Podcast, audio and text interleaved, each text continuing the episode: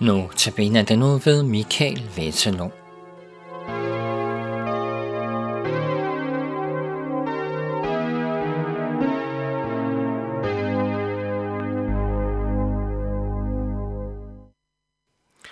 I den kommende uge er det Michael Vettelund, som holder notabeneandagterne. Jeg, Henning Gårdham, har Michael her i studiet og benytter anledning til at præsentere Michael. Velkommen, Michael. Tak for det. Og tak fordi du påtager at holde disse andagter. Ja, sidst vi var sammen her, så er der jo sket store ting, for du blandt andet blev gift, og hjertelig tillykke med det. Mange tak. Men der er jo også sket helt andre ting, som øh, nok ikke er lige så store, men også afgørende ting i dit liv. Øh, sidst vi snakkede sammen, der var du i gang med at studere statskundskab. Men nu er du blevet færdig og har fået din kandidateksamen, og det vil jeg også ønske dig tillykke med. Men hvad beskæftiger du sig så med nu? Det er fuldstændig rigtigt. Jeg blev færdiguddannet for halvandet år siden, og fik ret hurtigt arbejde i Albertslund Kommune ude på Vestegnen, hvor jeg er ansat som økonomikonsulent øh, med ansvar for budget og regnskab på skoleområdet og på dagtilbudsområdet. Ja. Så jeg har en 15 daginstitutioner og fire skoler og en specialskole, der, ja. der skal have lidt hjælp til at holde styr på økonomien. Er det så en helt andet område end det statskundskab, eller, eller er det noget, man lærer? Eller er det bare noget, du, du vender dig til, fordi du kan en hel masse? Det er lidt det hele. Ja. Jeg har haft noget økonomi på studiet, øh, som jeg kan bruge, og så er det jo en politisk styret organisation. Ja. Så jeg sidder også og, øh, og laver politiske sager, der bliver behandlet i kommunalbestyrelsen, og i forbindelse med valget tilbage i 2017, der havde jeg også en række opgaver, hvor jeg, hvor jeg skulle samarbejde og hjælpe vores, vores borgmester øh, i forbindelse ja. med valget og med, med de ting, der fulgte af det. Ja. Så jeg kan bruge meget fra mit studie, og så er det klart, at så er der nogle ting, man ikke lige har lært, og det må man så samle op hen ad vejen. Det er klart, og det, det skal du nok kunne. Men, men det er jo et meget paradigmeskifte. Lige pludselig at være ude i erhvervslivet, og også det der med at få løn, men det er andre vilkår at arbejde under, ikke? Helt bestemt. Hvordan er det? Jamen, det er jo at gå fra teori til praksis.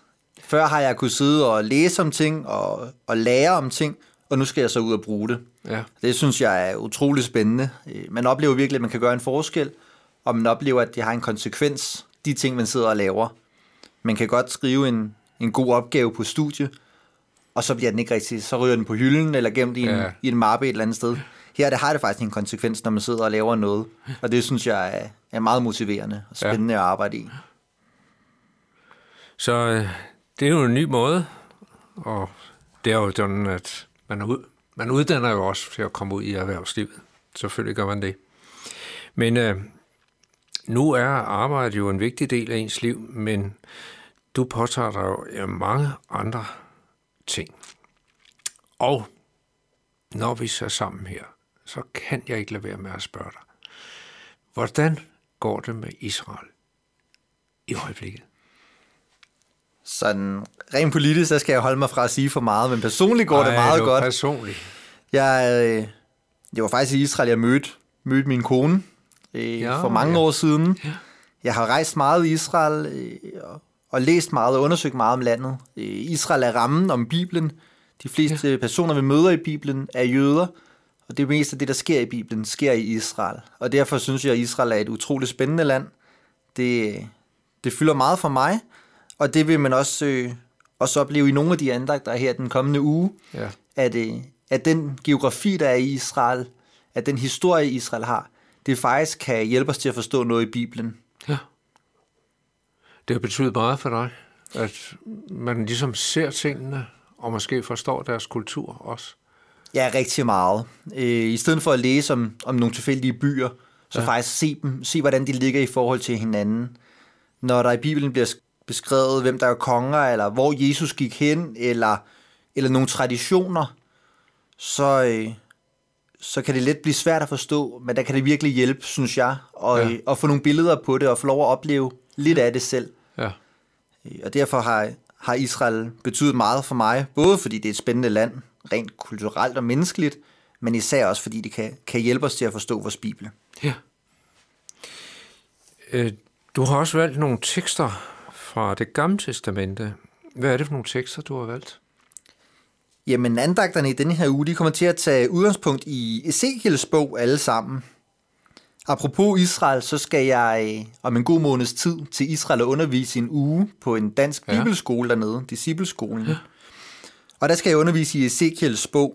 Ja. Så derfor har jeg valgt at, øh, at tage udgangspunkt i det også her. Ja. Så det bliver øh, en række andagter, hvor jeg tager nogle, nogle vers ud fra Ezekiels bog, Ja. og hvor vi så skal prøve at se, hvad de kan, kan fortælle os. Ezekiel, det bliver sådan, bliver sådan rammen, og så håber jeg, at, at det, der står tilbage, det må være et budskab om, hvor stor Gud er, Ja. og hvordan han handler i historien. ja. Du har givet det nogle overskrifter.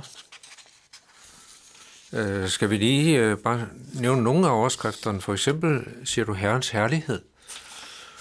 Er lidt af overskrifterne, ikke? Frelsens navn og den utro hustru tilgives. Det er meget brede. Det er meget bredt. Ezekiels bog er fantastisk spændende, fordi den er bred. Ezekiel, han fik nogle af de mest fantastiske profetier, og fik et, nogle fantastiske syn, hvor han fik lov at se ind i, Ja. i himlen, hvor Gud var.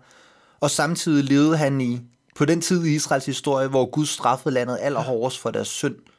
Så der er nogle, nogle voldsomme kontraster mellem det, det mest fantastiske, dejlige billede af Gud som hersker, og så også et billede af Guds vrede og Guds straf over synden. Ja. Og det gør Ezekiels bog spændende ja. og meget øh, forskellige arter, når man læser den igennem. Vi glæder os til at høre dine andagter. Og kære lytter, måske sidder du, mens du hører andagterne, eller efter du har hørt andagterne, med spørgsmål om noget af det, der er blevet sagt, eller ønsker om uddybninger, så er du meget velkommen til at kontakte Københavns Nærradio. Du kan gøre det ved at sende en mail på knr knr.dk eller du kan ringe til lederen Viggo Vive på 32 58 80 80.